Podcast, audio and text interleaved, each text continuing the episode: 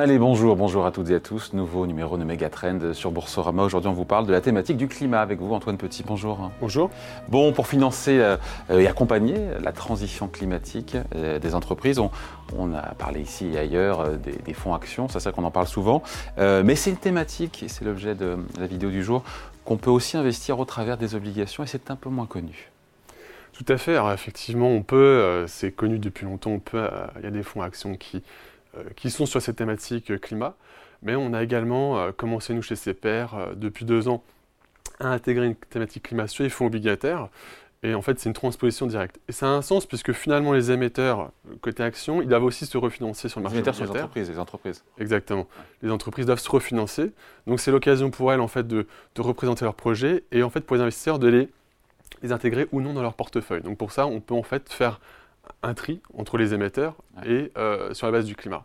J'aurais dû commencer par là en disant qu'effectivement l'obligataire qui revient sur le devant de la scène, on en parle aussi largement ici sur Boursorama, en faveur, à la faveur de ces politiques monétaires restrictives euh, des banques centrales, de, ces taux d'intérêt élevés. Donc voilà, l'environnement de taux est attractif, c'est pour ça aussi que la classe d'actifs est intéressante. Donc si je résume, euh, on peut en même temps bénéficier de la protection liée au caractère de l'obligation, tout en finançant la transition climatique des boîtes. C'est ça, le, je ne sais pas que c'est coup double, mais c'est un peu ça. Tout à fait. Alors c'est vrai que l'obligataire est vraiment revenu sur le devant de la scène hein, après une année 2022 euh, euh, très difficile avec des hausses de taux euh, souverains très fortes. On est revenu sur des niveaux de taux très, très confortables, hein, puisqu'on est sur des plus hauts historiques, avec le segment crédit de haute qualité aux alentours de 4,5%, ce qui est un plus haut. on était à 0,15 en, en août 2021, donc on est revenu vraiment sur des niveaux élevés. Et en fait, ces niveaux élevés, ils sont intéressants parce qu'ils permettent effectivement de protéger l'investisseur. Hein. ça offre un coussin pour les variations de marché. Et donc, euh, la thématique obligataire est vraiment intéressante en ce moment avec des niveaux de taux élevés. Et on peut la coupler avec une approche climat. Euh, donc nous, par exemple, on favorise plutôt une approche euh, tout secteur, c'est-à-dire que en fait, dans l'obligataire, vous pouvez soit faire un segment du monde obligataire particulier qui peut être les obligations vertes. Donc, ce sont des obligations qui financent des projets mm. dédiés à euh, des, rénovations d'usines, des financements de panneaux solaires. Euh. Et ça, vous faites ou vous ne faites pas ça? Nous, on peut le faire, mais on n'a pas vraiment de vue là-dessus. En fait, on regarde les émetteurs, les entreprises, avant le sous-jacent, c'est-à-dire le titre obligataire. On préfère être tout secteur et se dire que dans la transition vers une économie bas carbone, il faut que tous les secteurs, toutes les sociétés... Même polluantes, même celles qui sont aujourd'hui polluantes, mais qui sont pour le coup réellement engagées dans une démarche sincère, crédible, sérieuse de transition tout à fait, exactement. L'idée, c'est qu'on ne peut pas faire, euh, on peut pas faire euh, une transition qu'avec des entreprises qui sont à l'extérieur de ce scope-là.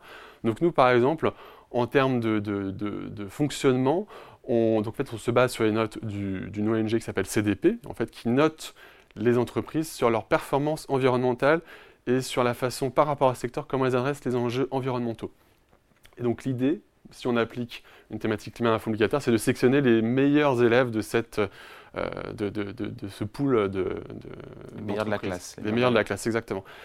Et donc, euh, il est également important en fait, d'intégrer dans nos fonds un nombre suffisant, une part importante de ces émetteurs qui sont polluants.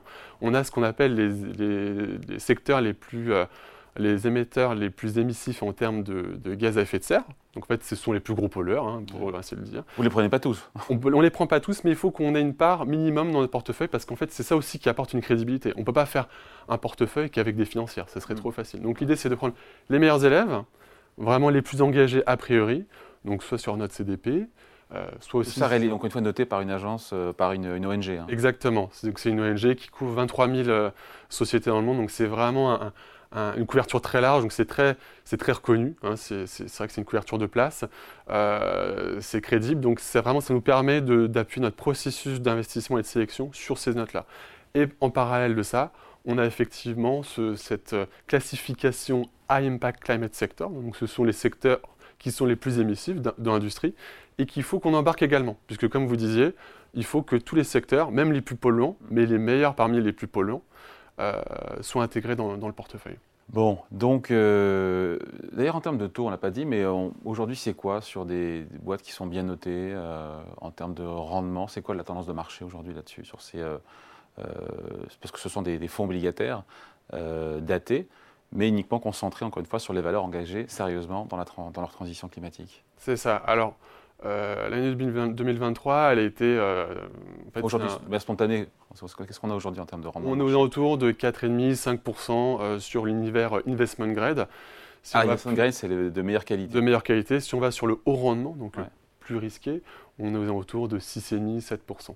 Et on peut effectivement faire des fonds à maturité. Hein. C'est vraiment d'ailleurs le, le, thème du ce moment, hein, puisque euh, on arrivait sur des niveaux de taux euh, souverains euh, relativement hauts, des anticipations de hausse de taux des banques centrales qui sont maintenant beaucoup plus faibles, voire plutôt à une baisse d'ici la prochaine, l'année prochaine.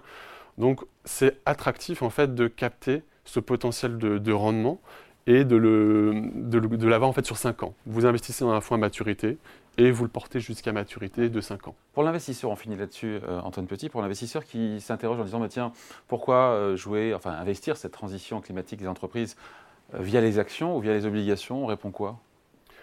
Alors, à mon avis, mais on, s'en fiche. alors disons qu'aujourd'hui, clairement, l'obligataire est revenu sur le devant de la scène. Les actions sont quand même relativement chères. Et si on regarde, nous, en termes de valeur relative, le rendement des obligations de haute qualité par rapport à un taux de, de dividende, mettons, il est historiquement attractif. Donc, en termes de, de, de, cherté relative, je dirais, les obligations sont attractives aujourd'hui, d'autant plus si on anticipe d'ici les un ou deux ans à venir une baisse des taux, euh, ce qui générerait un, gain en capital pour les investisseurs en obligations. Même, si ce n'est pas l'objectif, puisque l'objectif c'est de rester jusqu'au terme de l'obligation, mais effectivement si les taux rebaissent, vous me dire que ce sera bon pour les actions et ça permettrait de faire une plus-value euh, sur les obligations aussi. et parallèlement, si vous êtes dans un fonds à maturité, vous gardez votre rendement jusqu'à maturité, alors que si vous étiez sur un fonds beaucoup plus court euh, ou sur du monétaire, vous avez peut-être un risque de réinvestissement d'ici. Oui, parce que monétaire, évidemment, tout ce qui est produit de taux court rapporte beaucoup aujourd'hui. La question, c'est dans un an, si c'est le, produit, euh, le compte à terme haute est à durer un an, comment on réemploie, comment on replace ces économies, son épargne dans un an, on ne sait pas où seront les taux d'intérêt. Là, on capte, vous avez dit le mot, c'est capter, là, on bloque la performance sur plusieurs années. Exactement, vous captez le rendement du marché, donc aux alentours de 4,5-5% sur 5 ans, ce qui est effectivement euh, intéressant. Euh. Appréciable. Merci. Analyse signée Antoine Petit, gérant crédit chez CPRM. Merci à vous. Merci. Megatrend revient dans quelques jours sur Boursorama.